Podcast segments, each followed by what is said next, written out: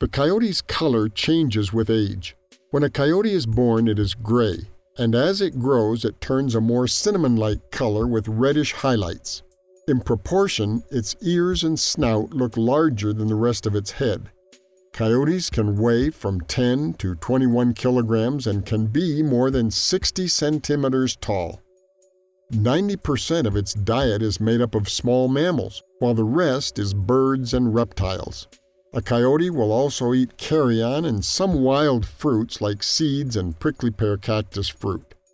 The coyote is a nocturnal animal, but it is also highly active in the daytime.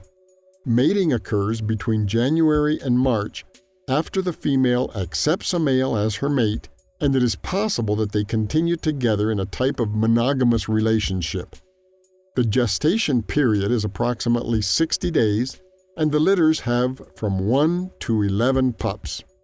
It lives exclusively in uh, North and Central America from Alaska to Panama.